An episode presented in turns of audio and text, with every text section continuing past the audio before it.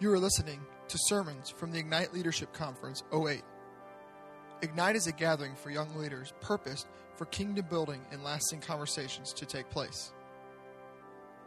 For more information, visit www.igniteleadership.org.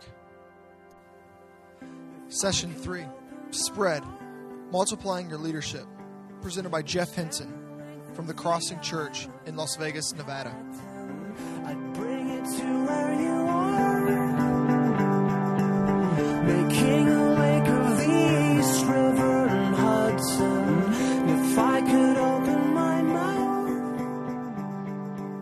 Was this wonderfully made movie in 1984, and some of you, I'm not even sure, a lot of you probably were not born in 1984, but I hope that you have uh, really enjoyed this classic. It never received the glory and the honor that it deserved. Um, the name of this awesome movie is Gremlins. Anybody? Anybody seen it? Gremlins? Huh? A few of you? A few of you? Very nice. It's about a young man who receives a strange creature named Gizmo and uh, as a pet, which then spawns other creatures who transform into small, destructive little animals. And uh, honestly, at that time, it was kind of an edgy, kind of sci-fi horror horror flick. And here, here's some interesting, useless information about this film: is the voice of Gizmo was done by none other than our own Deal or No Deal, Howie Mandel was the voice of Gizmo. Yeah, fun fact you'll never use again in your life. Uh, the executive producer of this film was Steven Spielberg. Uh, I'm not sure what year he did E.T., uh, but uh, maybe this inspired him. I'm not sure what year that happened. so, but here's what's crazy about it. And the, the video clip that we were going to show is uh, is a video clip of how these gremlins like spawn. And it starts with Gizmo. And it's little Gizmo, and he's really cute, and he's like a little fluffy bunny. And and what happens is is you're not supposed to put water on the I can't remember the name of it. Ma, Mogwai. Wow, why do you know that? Uh, Mogwai. You're not supposed to put water on them or feed them after midnight. And what happens is is a cup of water falls on little Gizmo. And then the strangest thing begins to happen. I encourage you guys to change your life to watch this movie. Uh, is that once this happens, is Gizmo, these little fur balls start popping off of him. Okay? They start popping off of him. And there's like a table full of all these little fur balls on the table. And slowly but surely, they begin to evolve and like have little eyes and little ears, and they're little gizmos. And it, it, it is the, the most beautiful thing you've ever seen. It's like, wow, this is like, this is like, you know, the caterpillar turning into a butterfly right before my eyes. But no, it, it's just, it's scary and it's crazy, and they go on to just wreak havoc on the city. And I mean, it's, it's murderous. It's just, oh, it's horrible. But, but what's crazy about it is that little scene there, because that scene of like all these little gizmo balls just flying off, cotton balls. I was, I was watching that and I was like, man, now, if multiplying my leadership and replacing myself and making an impact and giving some sort of significant contribution to God's kingdom was as easy as pouring water on someone or pouring water on myself, mind you, that would be awesome. That would be awesome. That would be easy. We could just we could just watch Gremlins the first night, last night, and we could go home. Because we say, this is how we do it. This is how we make maximum impact in God's kingdom. We just throw some water and stuff starts happening. I wish it was that easy. I wish it was that easy to begin a movement. I wish it was that easy to make an advancement in the kingdom of God. I wish it was that easy to restore relationships, to help transform mindsets, and to be a part of redeeming creation to its original intent. You see, I believe all of us are here this weekend because there is a part of us that wants to be a part of what's happening. There's a part of us that wants to be a part of God's movement. There's a, there's a part of us that yearns and longs to be a part of something way bigger than ourselves. We want to see the broken stories of people's lives put back together again. We want to see people discover their giftedness and their calling for their lives. We want to see the church, as we talked about earlier, shape, define, and forge into culture to lead it, not to follow. We want to see the power of God in people released to create this awesome tidal wave of hope and peace and justice and love. The bottom line is we want to see God go above and beyond us to impact lives, making this eternal ripple. We want to be a part of that. I really believe that. That, that is why we're here. And that is why we serve the ministries we serve. We, we are a part of the churches that we're a part of. We're a part of people's lives because of that very reason. It's for that kind of transformation and that kind of impact to happen.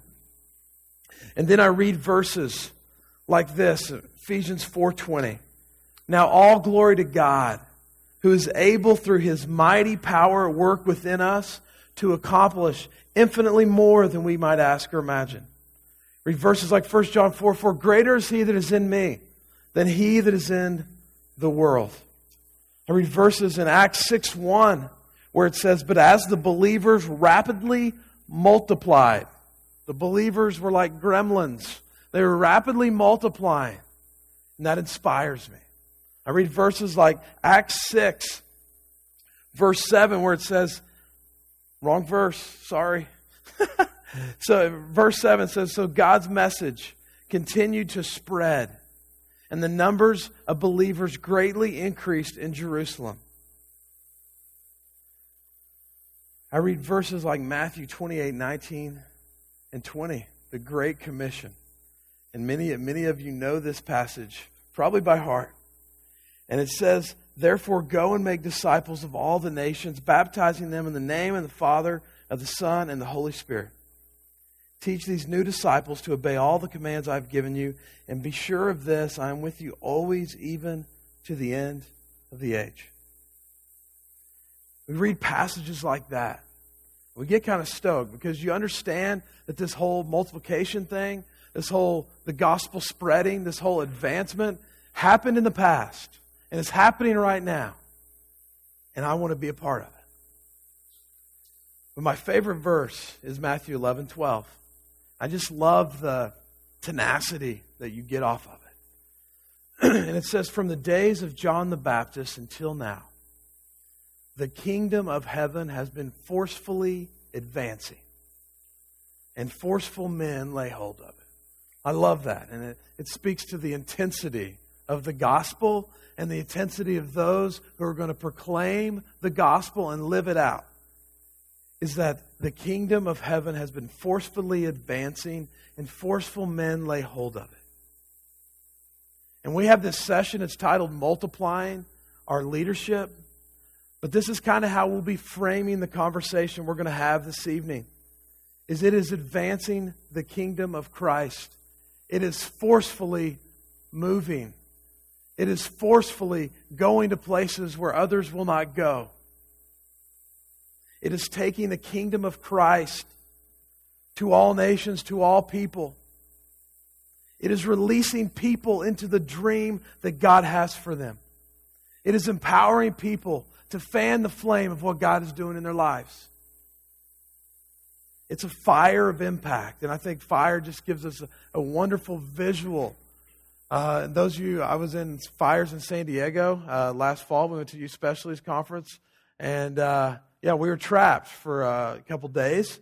Um, the scariest part, honestly, was just watching how this fire, how just spread. I mean, you could be safe for one moment, but like that, it just spreads. It, it is taking out mountains and homes. It's just going up everywhere. But I love the visual of that. Is that for us, taking the kingdom of Christ and advancing forcefully, and it is like a fire that is spreading, that cannot be contained, that is growing strength, that is defining and influencing and shaping everything that it encounters. That's what we'll be talking about this evening. That is the multiplication of our leadership that we'll be talking about. That's kind of the framework, this advancement of the gospel. Whenever I start talking about this, uh, I start moving like I am right now because it excites me. It inspires me that I get to be a part of this. It inspires me that God, for whatever reason, would trust me uh, with people that follow me in the capacity of leadership that I'm in. It inspires me, it stirs me, and I want to be a part of it. So, what seems to be the problem? Because that is an awesome, powerful, forceful picture that is painted there. The problem is me, and the problem is you of why we are not playing the role that God wants us to play in the kingdom forcefully advancing. See, for any powerful God initiated tidal wave or movement to take place, it can definitely start within us, but it can't stop with us.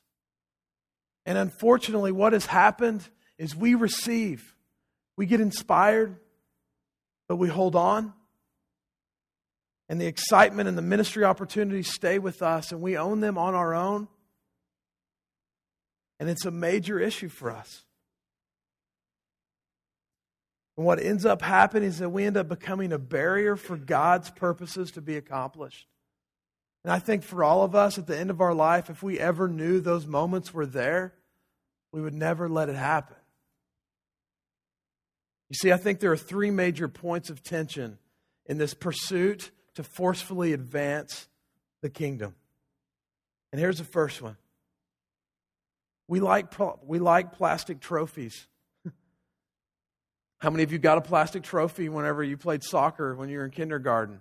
I mean, we enjoy, we enjoy trophies with our names on them. I mean, when I was growing up, I did everything I could to be the free throw champ you know, at the camp. I, do everything I could to get those trophies on the fireplace mantle. And we like plastic trophies, meaning we want to build and advance our own kingdom. And we find ourselves yearning for the plaque on the wall, regardless of the cost. And so instead of forcefully advancing the gospel, we're forcefully advancing ourselves. We love attention, we love applause. We love accolades. We want to be known more than we want Him to be known. I think the question we have to ask in this, this point of struggle is whose kingdom do we really want to advance and to gain glory for? Our own? Our churches? Or God's? Another point of tension I feel is we like microwave popcorn. and, uh, and I'll explain it like this is that we seem, as a society and even in the church culture, we like things to happen now instant gratification, instant results, instant success. We want immediate fruit to be seen for the investments and the time that we give. And in our quest for instant action, we miss it. Relationships aren't built, values are not instilled, inspiration is never seen, and seeing God in difficult and blurry times never happens. Spreading, advancing, multiplying. Guess what? It doesn't happen in two minutes and 30 seconds. We're a culture who loves instant everything. Another point of tension I think we all have to struggle with is not only is do we love, do we want to advance our own kingdom? And not only is there a point of tension within us that we desire things now, the last thing I'd like to phrase is we like cheap toys made in China. And that's not a political statement uh, by any means. Uh, not trying to boycott the Olympics or anything here. Uh, but uh, What I mean by that is we prefer the mass production model of impacting lives. We, we want impacting lives to be like how we make cookies. They're all the same, and we can do a batch of about 30 to 50 in about 20 to 30 minutes. And for us to really advance the kingdom and spread the influence and the impact that God has given us, it does not happen in mass production like that. And if we look at the life of Jesus, it is very easy for us to see is that Jesus did not do it this way. I mean, why not Jesus? Go, man, go find a soccer stadium. go find a soccer stadium, fill it up with 100,000 people, get your 100,000 disciples, and go change the world. Surely, if, if that was the way, he would have done it that way. But he understood that in a world that we live in, the relationships are key, investment is key, and investment does not happen in the short run, but the long run. He did it differently. Took 12 guys, spent a lot of time with three, really poured into one. And I think we kind of look for this assembly line somewhere that, that there's some uh, Christian assembly line where we can put disciples together, you know? Okay, if I can send them to that conference and maybe I can get like 30 spit out in like a year. Yeah. Because for us, honestly, it's time consuming. It's messy. It's disappointing. It's frustrating. It's annoying. And sometimes it may even be a little too sacrificial for us.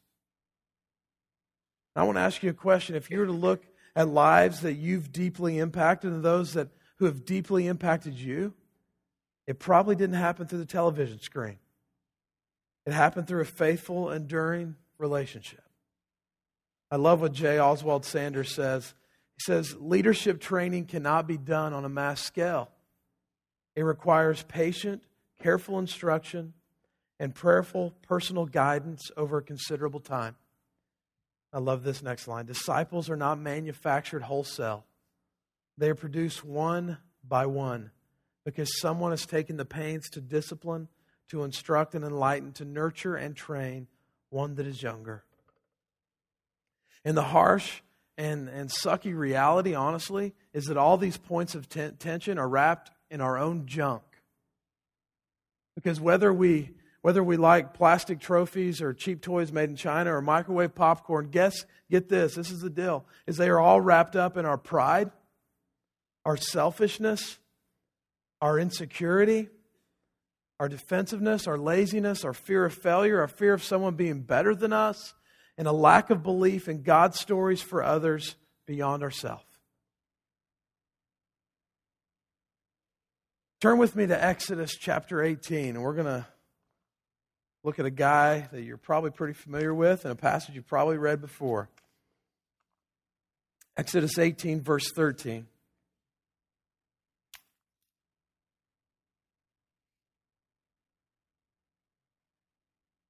Guy by the name of Moses, and a pretty awesome encounter that happens here. And we're going to read this first portion, verses 13 through 18.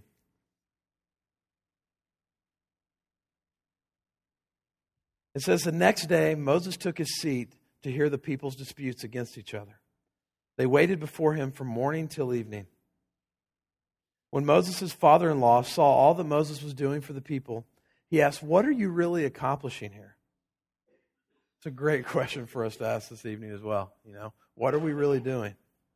He says, Why are you trying to do all this alone while everyone stands around you from morning till evening? I want to pause real quick. As I can tell you that when Moses is hearing these words, that for him, in his mind and in his heart and where he's at, he is doing everything he thinks he should to be advancing and pushing forward like God has told him to push forward. And I really believe in this passage as we go forward, you see some self deception that and even some very spiritualized answers, which, my goodness, man, let's all raise our hand. We're good at that. We're very good at spiritualizing excuses. And so you have him, and it's kind of like this wow, why are you, well, you know, I'm helping. Don't you see this? Let's go forward. It says this in, in verse 15 Moses replied, Because the people come to me to get a ruling from God.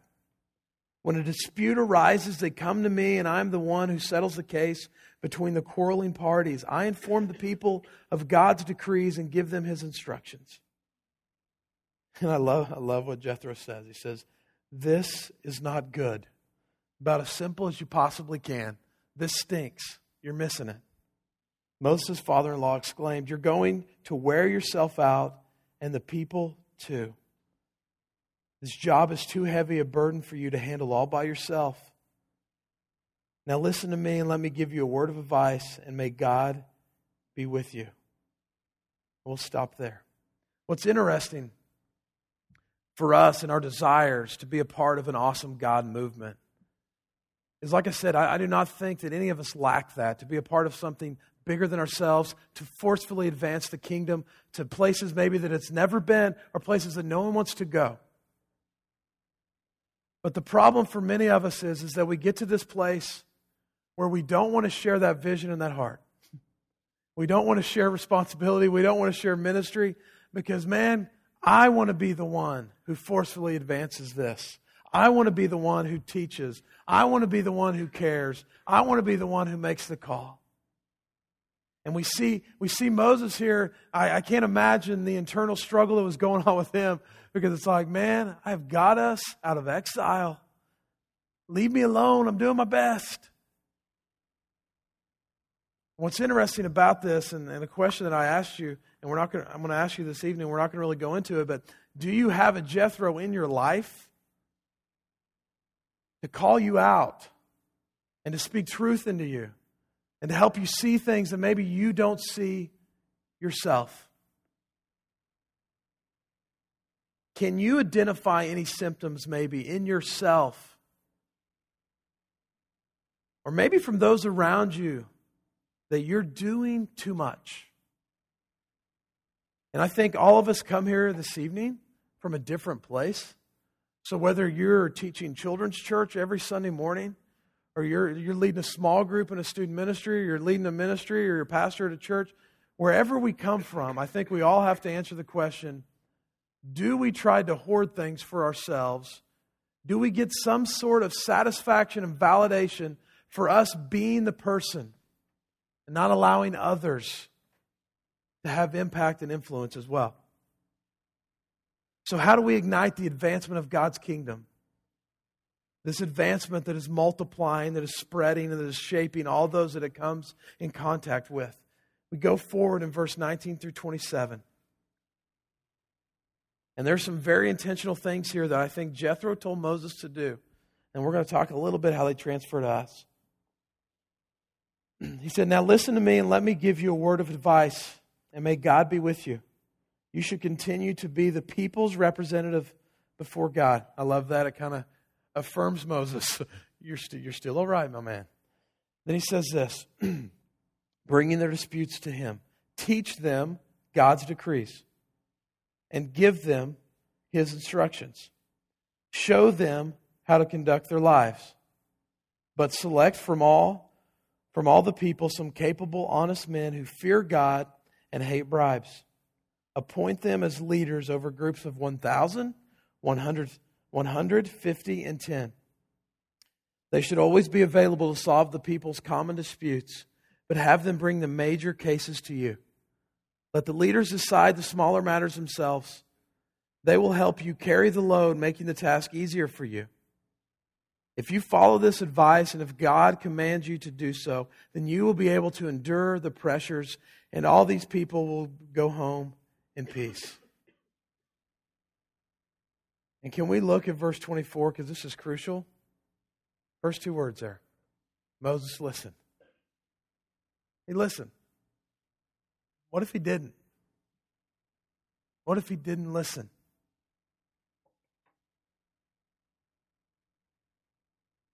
You know, the things that we see uh, in this passage, some just some words that I think, think are, are pretty loaded, and we're not going to go heavy into these words. but it's funny, the one word that kind of precedes the whole process is the word select. You know, is that, is that he gives all these things that you should do, but he then, he, right in the middle, he says select. And what is interesting is we see this in Jesus' life as well, is that he chose his disciples. And for some of us, this is a little uncomfortable to even like talk about this, but we see it in Moses' life, we see it in Jesus' life, is that for us as leaders, we should be looking for those around us to bring with us. And whatever litmus test that, that you can come into agreement with in your soul, you should select them. I mean, Jesus went out and he chose those to follow him. And I, I don't care if you're 19 or you're 71 or whatever, is that there are always people around you that want someone to pour into their life. And you select them. You select them, you bring them with you. You know, in the scripture, it talks about kind of the litmus test that he used. It says, Those who are capable, honest men who fear God and hate bribes. We have to be intentional about inviting people into our lives for the purpose of passing on our values, our beliefs, our vision for God's kingdom. I think the question to ask you tonight is Has God placed those people in your life? Because they may already be in your life, but you're not really carrying this mantle of leadership seriously as you should. Another word it says is teach. teach and give. And, and really, when I think of these words, I, I think of imparting truth and imparting spiritual truth and speaking spiritual truth to people in your lives. Is once you have selected them, once, once you have chosen them and they're, they're, they're following you and are open to your leadership and your guidance, is to teach them God's ways. And whenever they go off of God's ways, you speak truth into their life. We also see the word show. It just speaks to modeling it. And guess what? The only way that you can model anything is sharing life with a person. The last one is a point. And it really, what's interesting, what's awesome about this, Scott, is that what you helped us kind of figure out, like identifying our, our gifts and our potential and our abilities, identifying our passions, is we do that exact same thing for those that we have chosen into our ranks for us to lead and to guide. We appoint them. And whenever I hear the word appoint, it's kind of that release moment, you know, that commission moment. And what I love again is just how this transfers to the life of Jesus. is all these words, all these things Jesus did. We saw him teaching to the masses, but we also saw him having some serious one on one moments with his disciples. We see, him, we see him with Peter. We see him taking Peter, James, and John to the Mount of Transfiguration. We see moments all the time where he was just teaching them and imparting spiritual truth to them. And then we see, I think it is Matthew 10, where he says, Go. He says, Go. And he points them and he commissions them and he releases them. And again, I ask you the question is what would happen if Jesus held them tight and did everything himself and said, I'm going to try, I only have three years but I'm going to do everything myself. And whenever, whenever I'm gone, just close the book and sit down and just wait for eternity. Nothing productive with someone you're pouring into.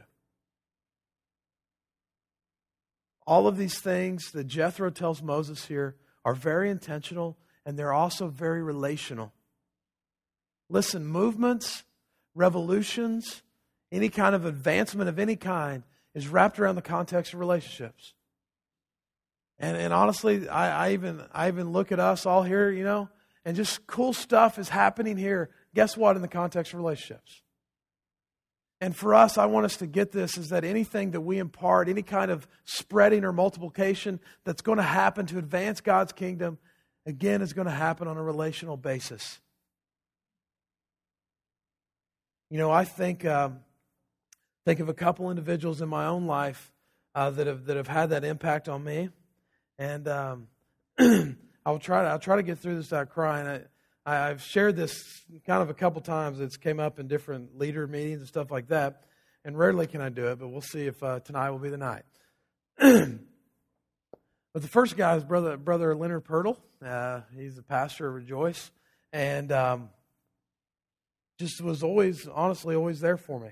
And uh, from the very mundane things of uh, me uh, passing gas and him thinking it's totally hilarious and making yeah it was it was weird. Uh, but uh, but honestly it was those mundane things. It was grabbing a coke. It was me being able to come up to his office and just sit there in his chair and just probably annoy him and pester him to death. But it was time after time after time that i spent time with him. He'd taken me to a church camp to go look at it. You know all these different moments. And for me, I probably didn't even know that any of them were intentional. I was probably too naive for that. But knowing that He purposefully carved out time to pour into my life, that mattered to me. And I think the things that I learned from His compassion and His care are just transformational for me. And I'd like to say that I've applied them to my life fully, but I haven't. But Him being in my life was pivotal. Him being in my life was a domino effect, honestly. Because if He wasn't, no telling the gap that would have been left that would have led me to maybe different decisions, different path, different calling, different place. And another, person who really, when I, when I think of this and model this, is Casey's mom, Mrs. Carricker, Pam Carricker.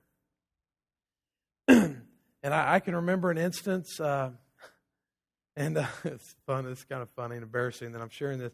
But I remember it was a lunar eclipse, okay? Freaked me out, I'm going to be honest. I mean, I think I was reading in like the book of Revelation or something at that time, you know, and then I see this lunar eclipse. I'm like, oh my gosh, you know, end of the world. And I remember, I remember, I was like, I was like, Pam, I need, I need to talk to you. I mean, this is scary. I mean, I think I don't, I don't know that I'm right. I remember having this long discussion. It's about my relationship with God that this lunar eclipse brought about.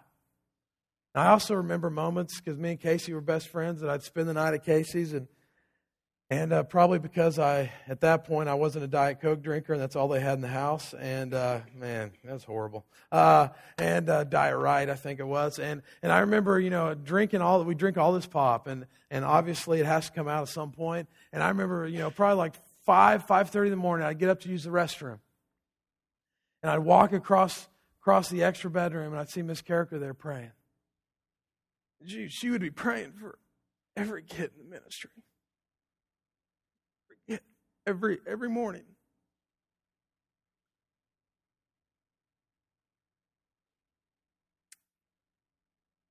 For me to watch that, to be around that, changed my life. I think to be able to see these things lived out in people and connected to me ups the ante my own decisions and my own leadership. Is that there is this ripple effect that we don't know and we don't get.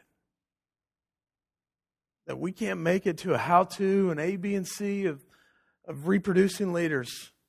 It's very simple, it's intentional, and it's spending time with people and it's showing God in all situations, modeling it, teaching it. And then there comes that place where we release it. And can I tell you, for both these individuals, Miss Carricker, Brother Purtle, there were moments, and I don't know what got into them, but I remember a moment Brother Purtle let me preach. And I don't know why, because, man, I don't know why. Because there, I mean, it was bad. It was real bad. You know? But he released it. And I remember he did that with a lot of guys. He released them into environments to preach. And Miss Carricker, we had these ministry teams, and we, we did dramas and we did stuff that, you know, that we were horrible at probably, and we thought we were really good because we won plastic trophies. And, you know, I mean, but I mean, but there was a release.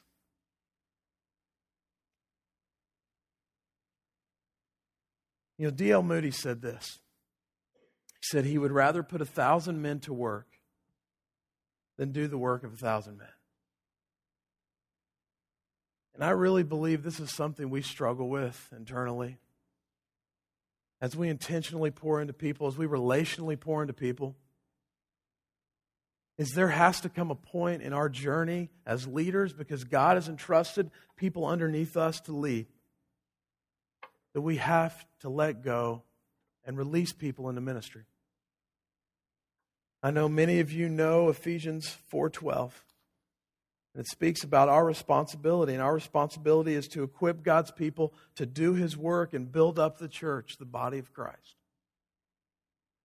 He's saying our job is to equip people to forcefully advance the gospel.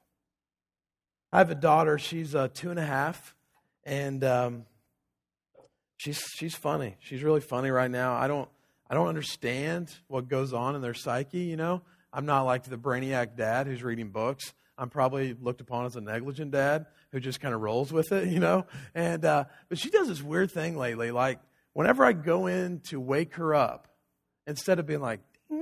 Like Gizmo and Grandma, sorry, you don't, you didn't see the movie, sorry. Uh, uh, instead of like just being bright eyed and excited, she like is just going nuts. I mean, she's mad. And those of you who have kids, I don't know if you've gone through that. I don't know what that is, but like she's kicking and she's like, mm, mm. and she's like, she does not like. I try. Usually, I'd pick her up, like come come to bed with daddy, and like now she's like, she's mad. I mean, she, I, don't, I mean, she's really she's fully enraged as a two and a half year old can be when you walk in the room to see her, and it's so crazy. And, and that is something I'm trying to get used to is figure out what in the world's going on. But another thing uh, beyond the weird waking up stuff is the whole sharing stuff.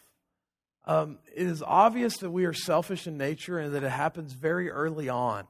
Uh, because my two and a half year old, which I know is very normal for kids, but it still perplexes me, is that if she has something, let's say a French fry that I bought for her, or if she has a toy that she received as a gift, for some reason, when I try to get it, or I want to play, or I want a French fry, she squeezes it tighter.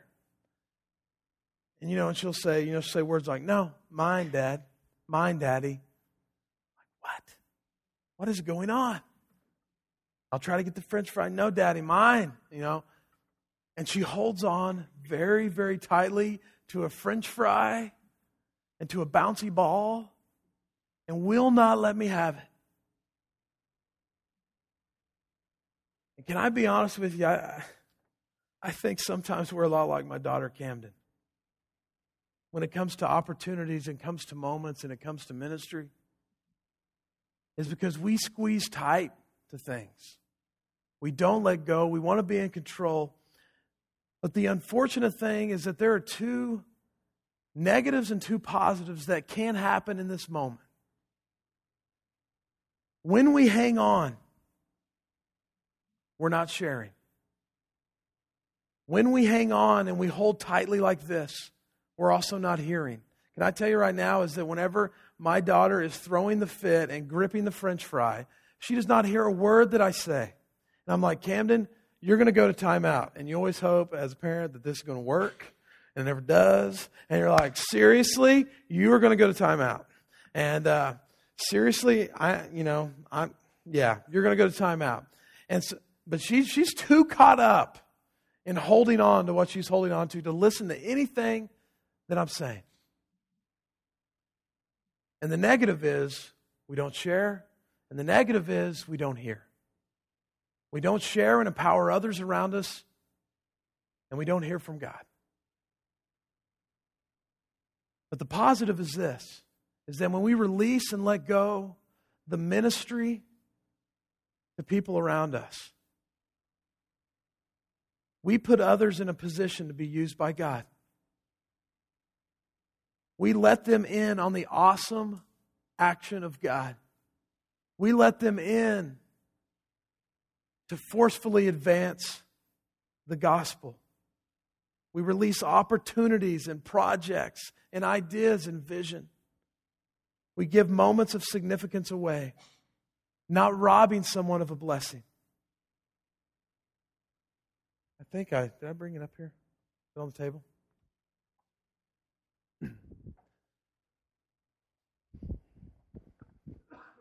1994 World Series ball here.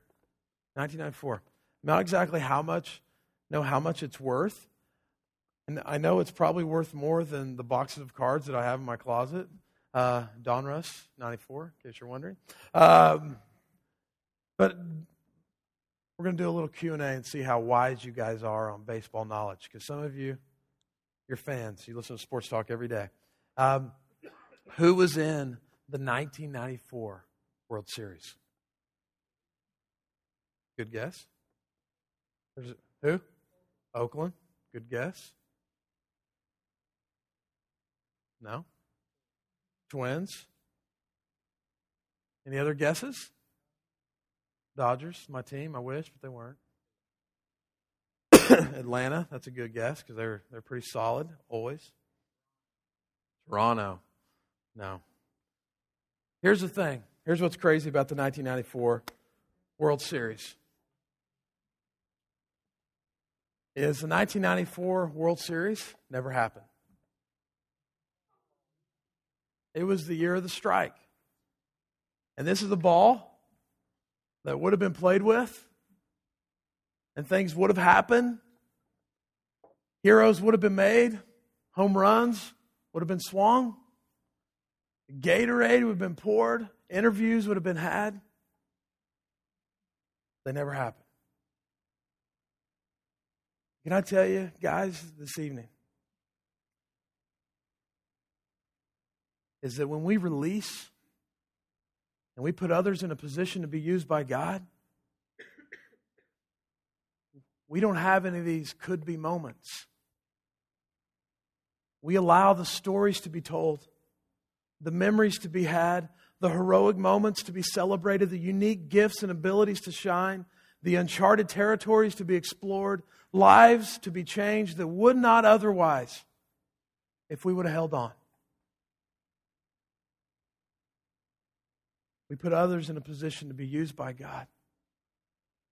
And for me, that alone right there makes me want to do my best to pour into and to release.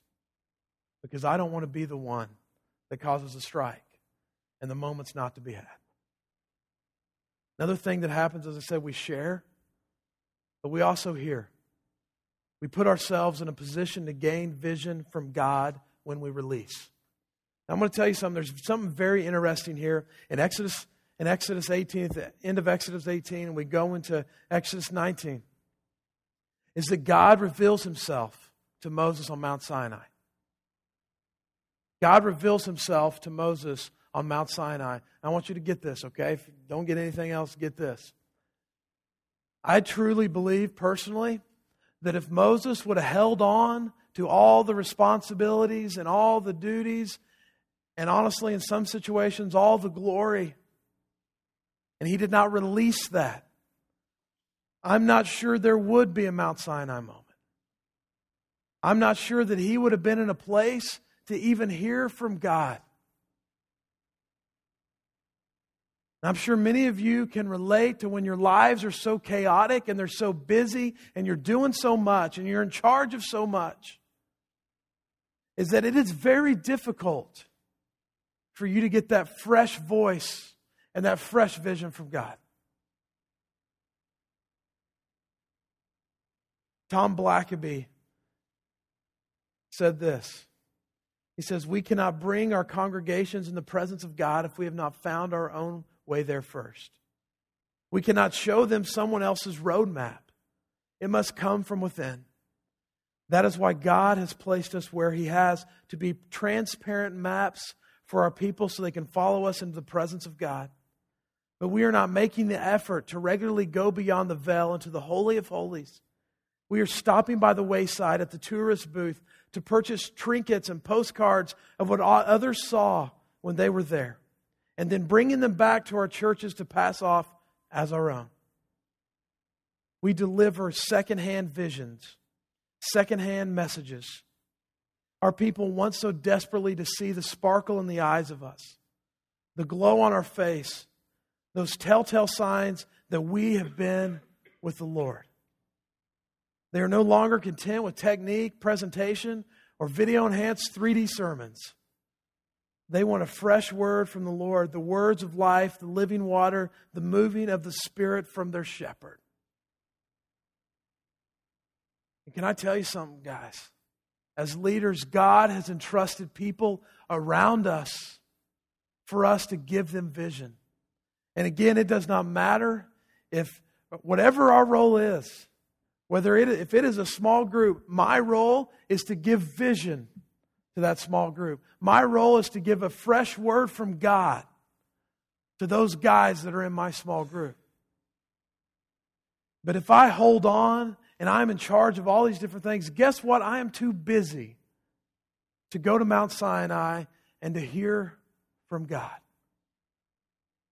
I believe, honestly, we owe it to this forceful advancement of the gospel. We owe it to the movement that we all want to be a part of to release things and to go to the mount and to spend some serious time listening and desiring and hungering for God.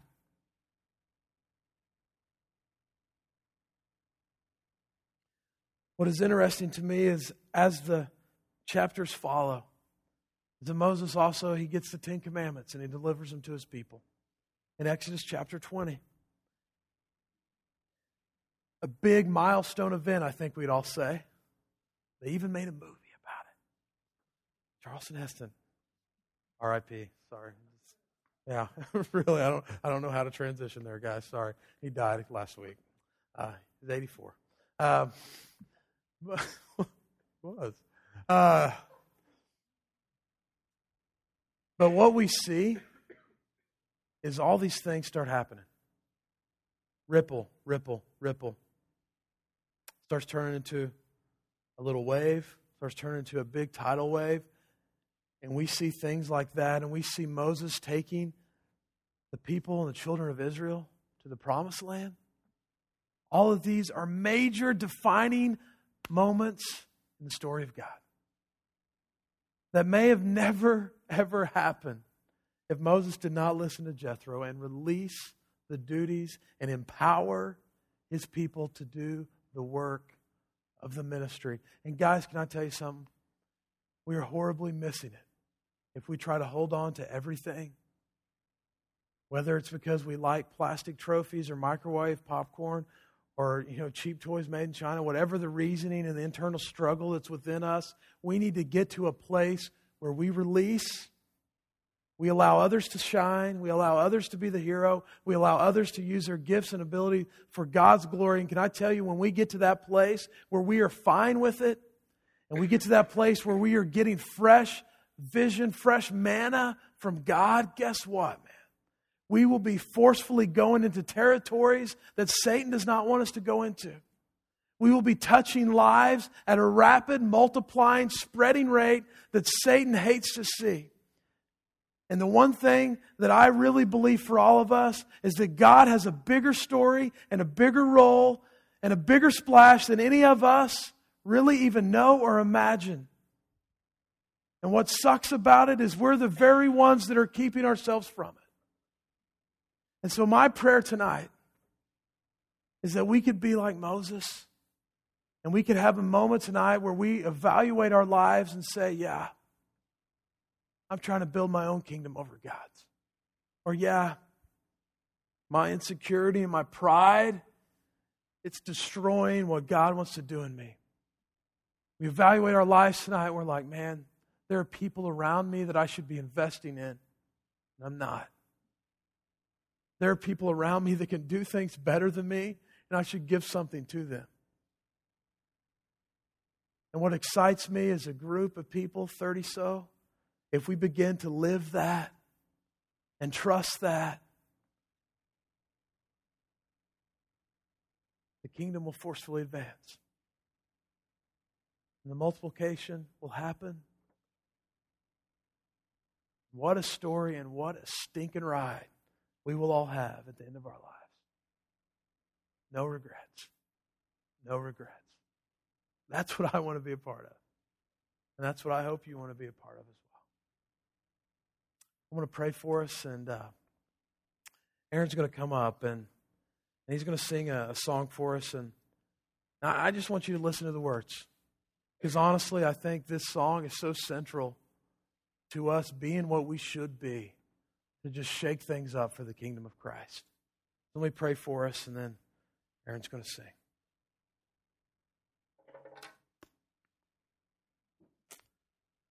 Dear God, I just pray, Lord, that uh, you would start with me.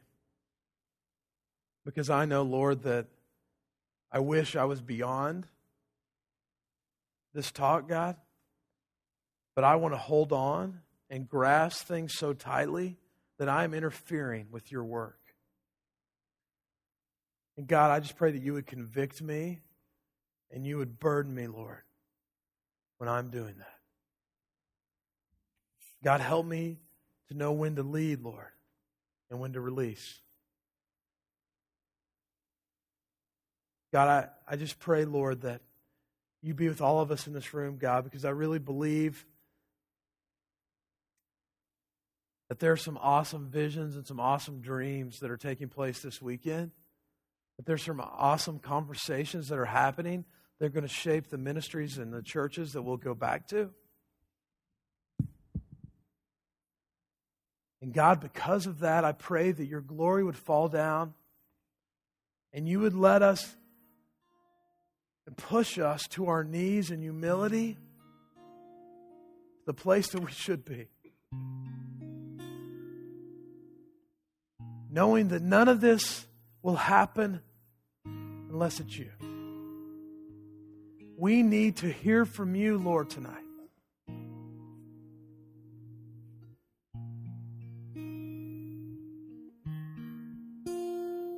God, we ask you into this night, and I just pray that whatever happens, happens. It's your thing. Just help us genuinely and honestly come before you. In Jesus' name.